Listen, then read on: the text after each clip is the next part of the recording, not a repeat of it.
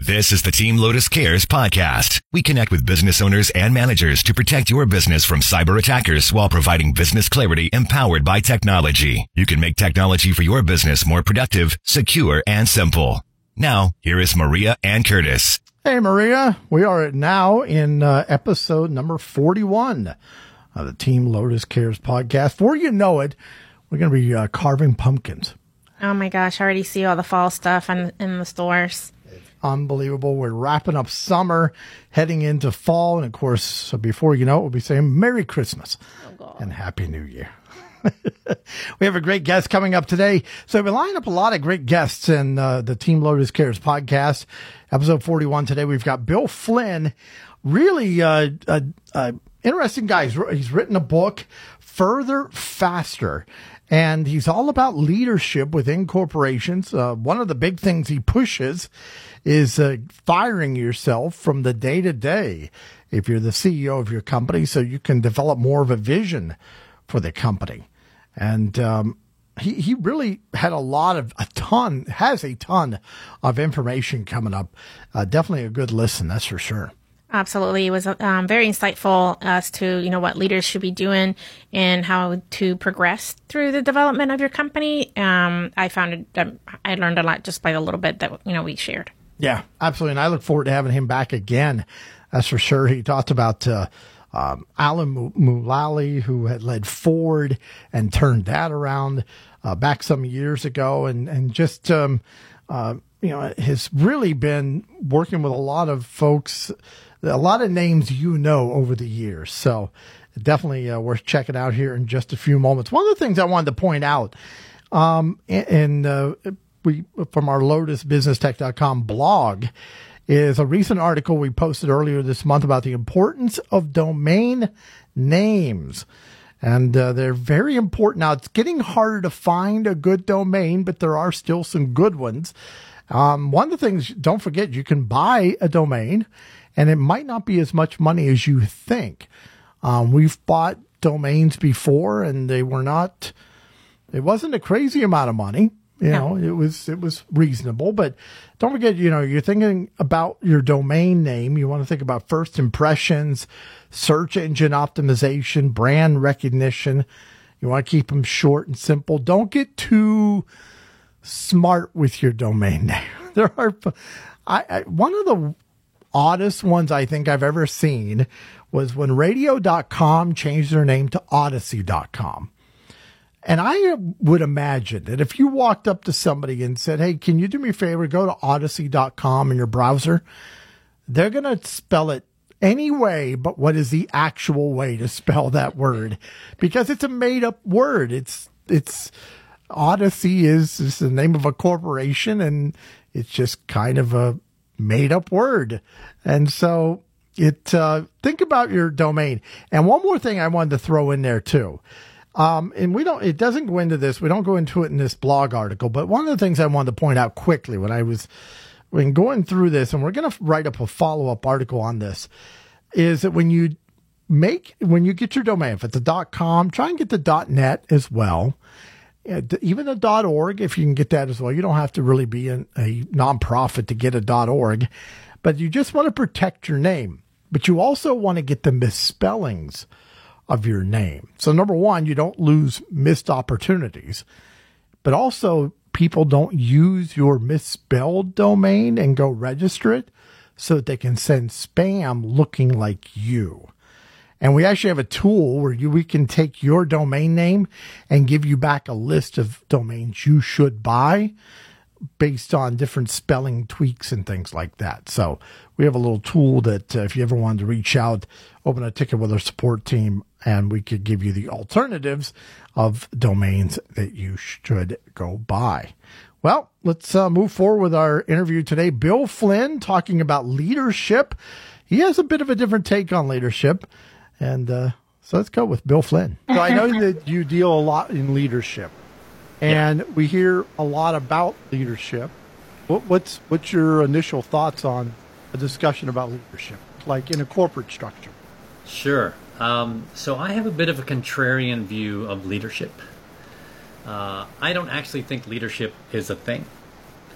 Oh. Um, and what I mean by that is you can't sort of create a formula and say if you do this, this, this, this, this, and this, then you're a leader.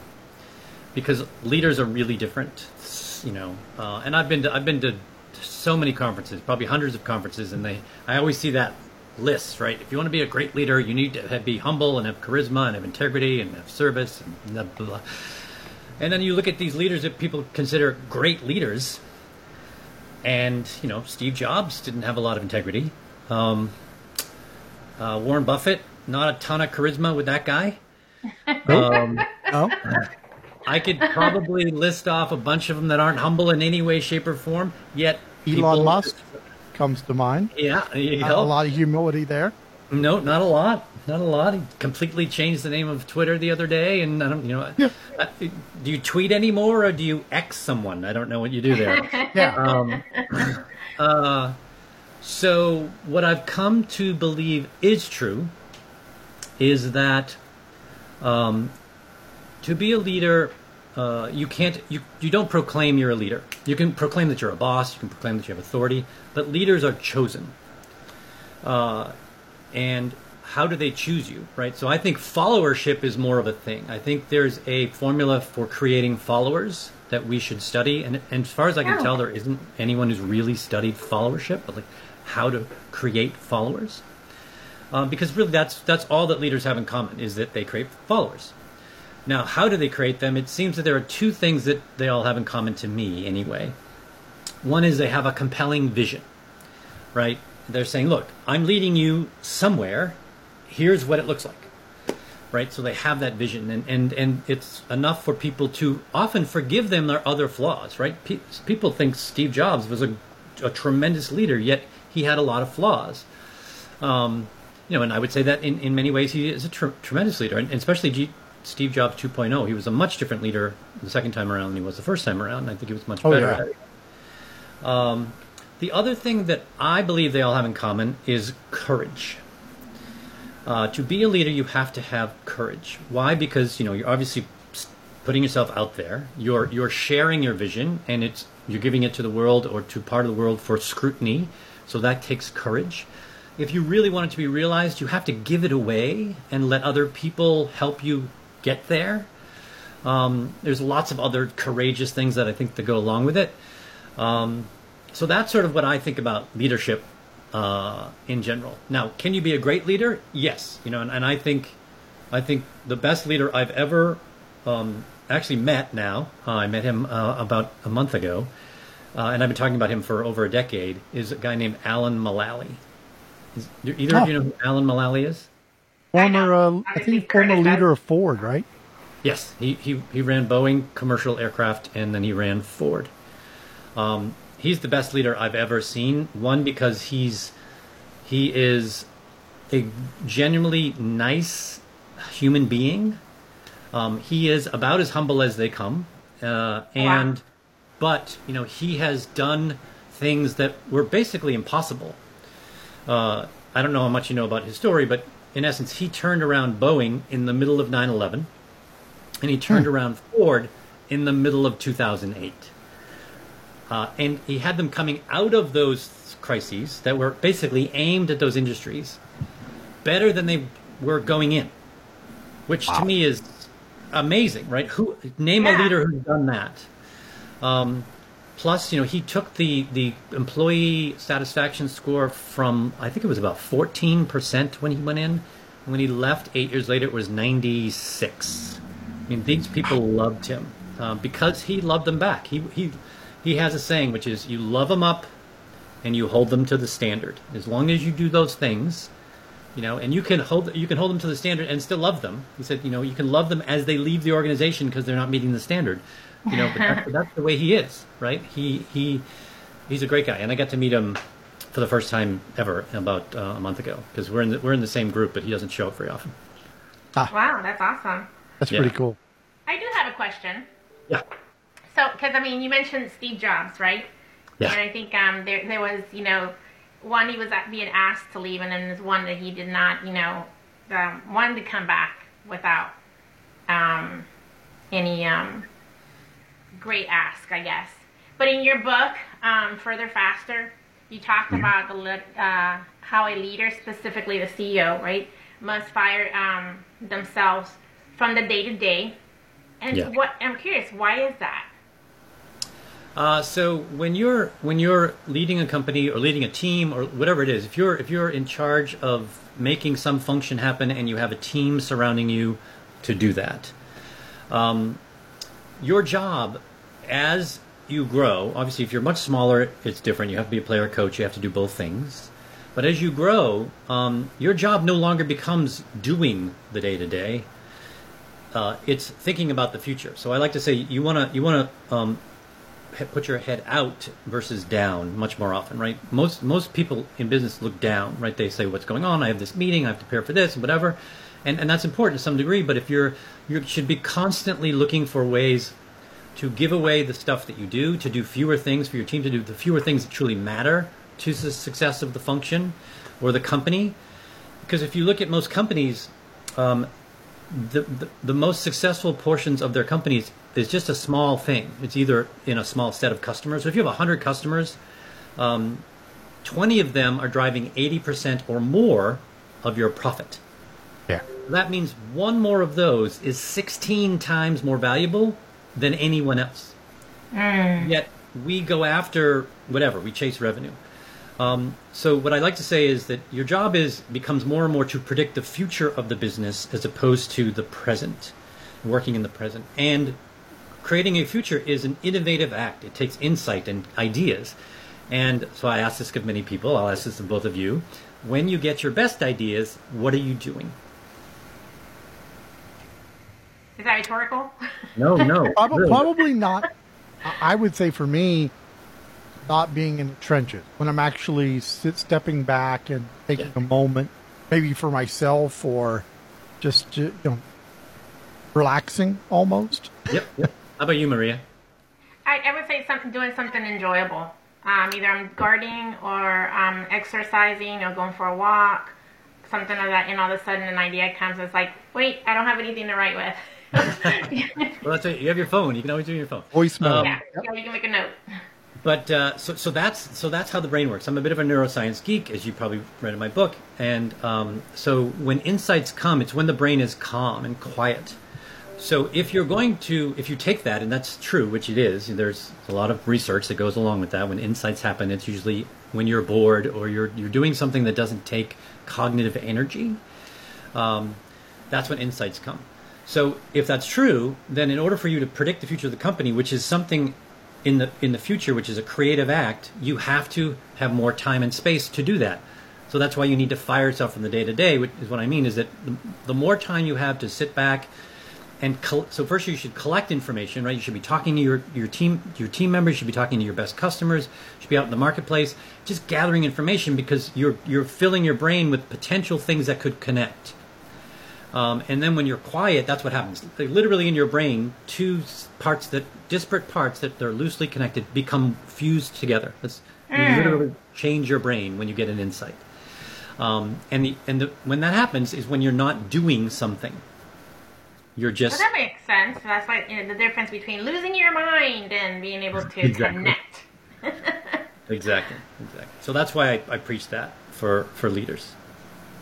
A lot of times, if I'm facing a problem, I'll I call it sitting on the problem. I'll kind of put it mm-hmm. on the back burner, Yeah.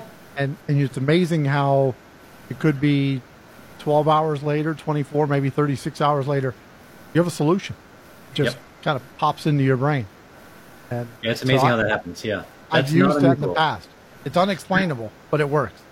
Well, it actually is explainable. Ah. um, it, it is. I hate so- it when it happens in the middle of the night. Yeah, well, actually, it's funny. If you want to learn a skill, like say you're learning an instrument or something, the best time to practice something that's very difficult is just before you go to bed.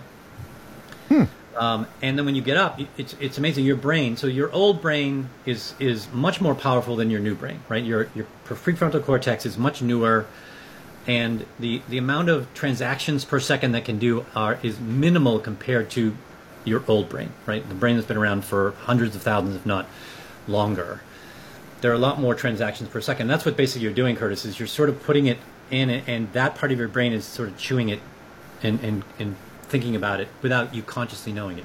That's why they say if you can't remember something, you think about something else, and then suddenly it pops into your head. Because if you Yeah. try to remember something, it's much harder to remember it than if you don't try to remember it, which is rather odd. But that's Yes. generally how it works. That's what sometimes it seems that people that are successful in certain realms is like they seem so calm and collected, and this is probably the reason why, you know. So, so what got you interested in, in this in the first place, as far as leadership is concerned? So I've been uh, so I did ten startups over 25 years, um, so from my early 20s till about seven or eight years ago. Um, I'm I'm a highly curious person um, in certain areas. So I'm not highly curious in general, um, uh, but I certain when I have a topic, I, I love to go deep into a topic, and so I, I especially after I did a bunch of startups and uh, some of them went well, and then some of them didn't go well at all. I, I'm like, well, why was that, right? In many cases, it was the same team um, or similar teams. Uh, so I, I, I always like sort of look back and said, I like to understand this. I, I'm described myself as an etiologist. I like to understand cause and effect. Um, what are the things that, that happen and what causes them to happen? And so I got deeper and deeper into that. My first taste into it was actually also got me into neuroscience. Is I was a sales guy for a long time, uh, and I, I was 22, 23, and I was you know just a new salesperson, and and um, I'm a good learner, especially if I like the topic.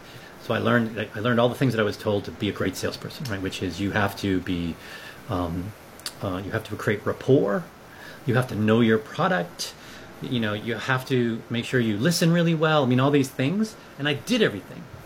Um, you have to be likable. I'm generally likable, uh, and I sucked at being a salesperson. I was terrible at it. I didn't. I didn't do it very well.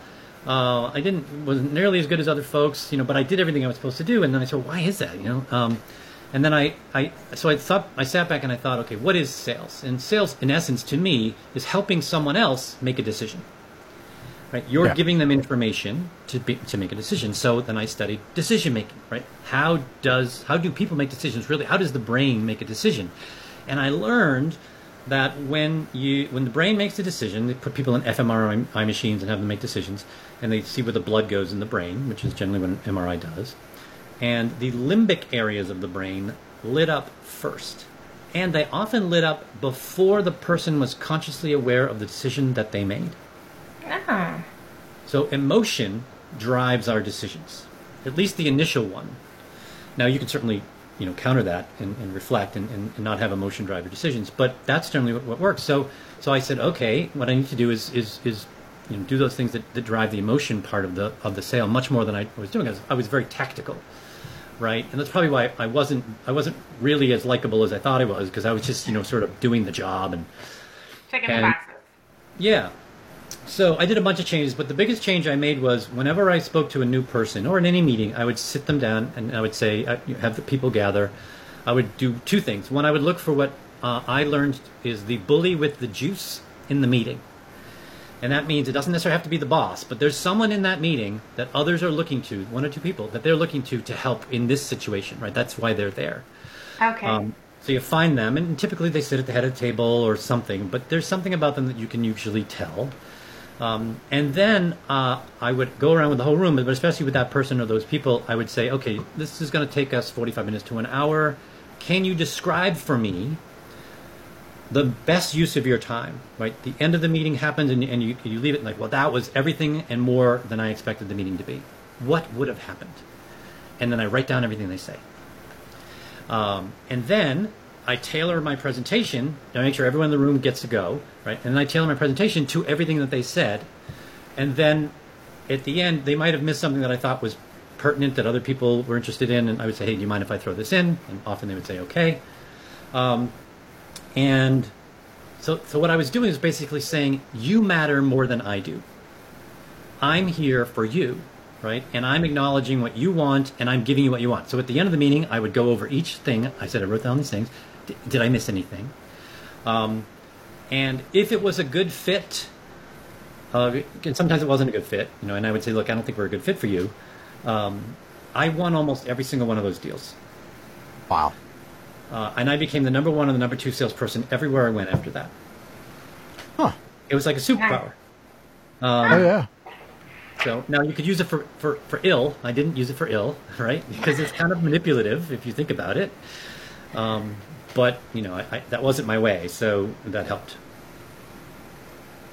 Yeah, I, I I've seen pe- salespeople do that, where they, and they may may not do it all in one, but they they in that what we call discovery, Yeah. find out what it is going to ultimately make the every all the key players stakeholders happy. All Yeah. and, But and you have to be sincere. Yes, You can practice a method, but if you're not sincere, and by the way, we're really good as human beings of detecting other people that you know, because that's that's one of the things that why we're alive. Our ancestors were really good at staying out of trouble, yes, right? So we're good. And you that's know, we could- survival. exactly right yeah you know that's it like I say your brain is there is there to keep the the rest of the plumbing and the scaffolding alive that's really its Right. job right and and it's still doing that today even though we're not nearly as as much threat as we were you know 10 15 15 20,000 years ago but our brain doesn't know that our brain still hasn't really had a major upgrade in somewhere between 10 and 50,000 years according to most research so hmm. it still thinks we're on the savannah in a tribe, you know, trying to survive, and it doesn't know much. It can't really distinguish much between a physical threat and a social threat. Right. That's why we're in a, if we're in a social threat situation, our heart starts pumping, we start sweating, you know, uh, all those things happen. It's because our brain is saying, "Go, run, get out." Yeah. Right? Because it thinks it's it's you know it's in a, a death or a difficult situation that might you know end up in death, even though it isn't. It's just you know Right. a bad So- situation. That would make total sense to me. That that would be kind of the function of a leader, um, to like, for the department leader or an owner of an organization is to have their you know whatever they're in charge of thrive, right? Um, is that would that be the the correct way of looking at things as far as a leader is concerned? What's their main job? Yeah, so there's a woman named Amy Edmondson who's a Harvard Business School professor and has written a bunch of books on teams and some research for teams on 20 teams for 20 something years. And she coined this term called psychological safety, which you guys may have heard of. So that comes from Amy, who actually um, lives about 10 miles away from me. Um, she's, in, my book, and she actually has my book and endorsed my book, so that was pretty cool. Ah. Um, and she says, yeah, you're, the, the best teams, the highest functioning teams, are those that feel safe. And how they feel safe is when the leader, I like to say, if you're going to be a leader of a really great team, you have to get very comfortable with, I don't know, I'm sorry, and I need help. Because when you model that behavior and you really believe it, you're giving permission to everyone else to be a human being. And you're also giving permission to for them to, to feel safe to, to say they're vulnerable, right? Most Simon Sinek says most people have a second job at work, which is hiding, li- hiding, lying, and faking. Right? because they don't want to be seen, you know, to be obnoxious and you know, or intrusive or difficult. But you need to have people on your team that disagree because from disagreement comes the best ideas. Right? Cognitive diversity is what creates the best ideas. That's why you know we talk about diversity, inclusion, all that kind of stuff, which is great. Um, and I think that's important just from a social perspective. But from a practical perspective, it's also important because you get better ideas and better thoughts. Um, and especially if you're thinking about leading for the future, having all those different ideas with you is, is important uh, to gather. So, um, so yes, I think that is one of the leaders' greatest jobs is to just create an environment. You know, so, so I think leaders have a couple jobs. One is is that you have to understand the function that you're performing, the components or the uh, subfunctions underneath, what success looks like for that function, assemble the right team, give them sort of the guidelines. You know, here's how we do. Here's here's how we behave. Here's why we're doing this, etc. Here's how we know we're doing a good job, and then get out of the way and just help them. You know, if they if they miss, that's fine. Help them help them fix it. Uh, that that's eventually should be your job, and then your job should be thinking, how do I make the lives of these people better? How do I make the lives of my customers better, be it internal or external customers? You're totally thinking about the future. Um, so, so yes, I agree, Maria, very much so. Yeah, one of the things I've learned give them the freedom to make mistakes without, Yeah. you know, coming down on them for doing so. They, they will do amazing things. Exactly, I agree. So, and one of the things don't, I, you don't want to make the same mistake twice, right? You're trying to avoid Right. the same mis- But if you're growing and doing things new, of course people are going to make mistakes. Yeah. It's new, you know. And if you think that, that you're going to get perfection from uh, discovering something new without any failure, then you're in deep trouble. It'll never happen. And by the way, then people will be afraid to, to do that, which means now you're working against yourself. Yeah. Yeah, exactly. You have to let people be open about their mistakes, Yep. not hide them under a bushel or anything crazy, and and uh, Yeah. and then you know, and and also I think it's good too to discuss the mistake as a group, so you can kind of put a group think into it as well, and how, how are different how different people in the group would have handled it. So Yeah, I'm a big fan of um, what's called a premortem, which is if you're going to make a big decision, do a premortem. And the premortem has two functions. One is let's let's describe it as it's wildly successful, and then let's do the opposite. What if this was an abject failure? What would have happened, right? And then that helps you to potentially um, avoid the mistake before going in, before forging ahead too quickly. And then what you said is do something. My favorite way to do that is called an after action report, which is a military. There are four questions that you ask, and it basically is, you know, let's review what were we doing, what, what was our goal, did we achieve it, where we do, where did we make mistakes, basically, are the four questions you ask, and then you talk about that, and then you apply that to the next time. so uh, as we wrap up today, any closing thoughts on what uh, folks what they can do to accelerate their move into leadership and, and honing that that experience? Yeah, sure. Uh, your your goal as a leader is is to. I think if you you have to have a vision, right? Be it be it for the company or the team or the division, whatever it is that you're leading, you should be able to tell people, this is what success looks like. When we're really hitting on all cylinders, or we've achieved what we're, what we're supposed to achieve, this is what it looks like in vivid detail. Um, that if you do that and you do that well, then you would be surprised at how much energy you'll create, inspiration you'll create, and activity you'll create just by doing that. Where people say, "Oh, now I know what I'm doing," you know, and they they're smart. You give them their brains back and let it, they'll make better decisions for themselves because they're, because they're like, "Okay, now I know what we're doing," as opposed to being told what we're doing and waiting to be told. So I think if you were to do anything as a leader, that's the first thing. Create a vision for whatever it is you're going to do. It could be a project. It doesn't matter what it is. If you're leading something, have a vision for it. Share it with the team. Make sure it's clear and understandable and full. Um, and then, you know, say, okay, let's let's go. Then what's the next step? What do we do next? And then you move.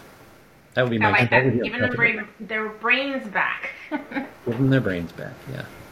Thank you very much, Bill. I, I appreciate you uh, being with us today. Sure. Thank you. Thanks for And, having me uh, and again, name of your book, by the way, is Further Faster.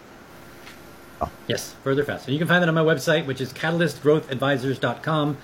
You can get there for free. I, I, I give it away for free. You can also buy Oh. it from Amazon or Audible. And I do about a, a post, a blog post, uh, twice a month. I have about 150 of them up there, which are sort of these little nuggets of practical advice. And there's all sorts of other stuff on there too. Check it out. Thank you very much. Great. Thanks for having me. That's Bill Flynn on the podcast uh, today on Team Lotus Cares, episode 40. And uh, Maria, I, I know there were a lot of takeaways from that conversation.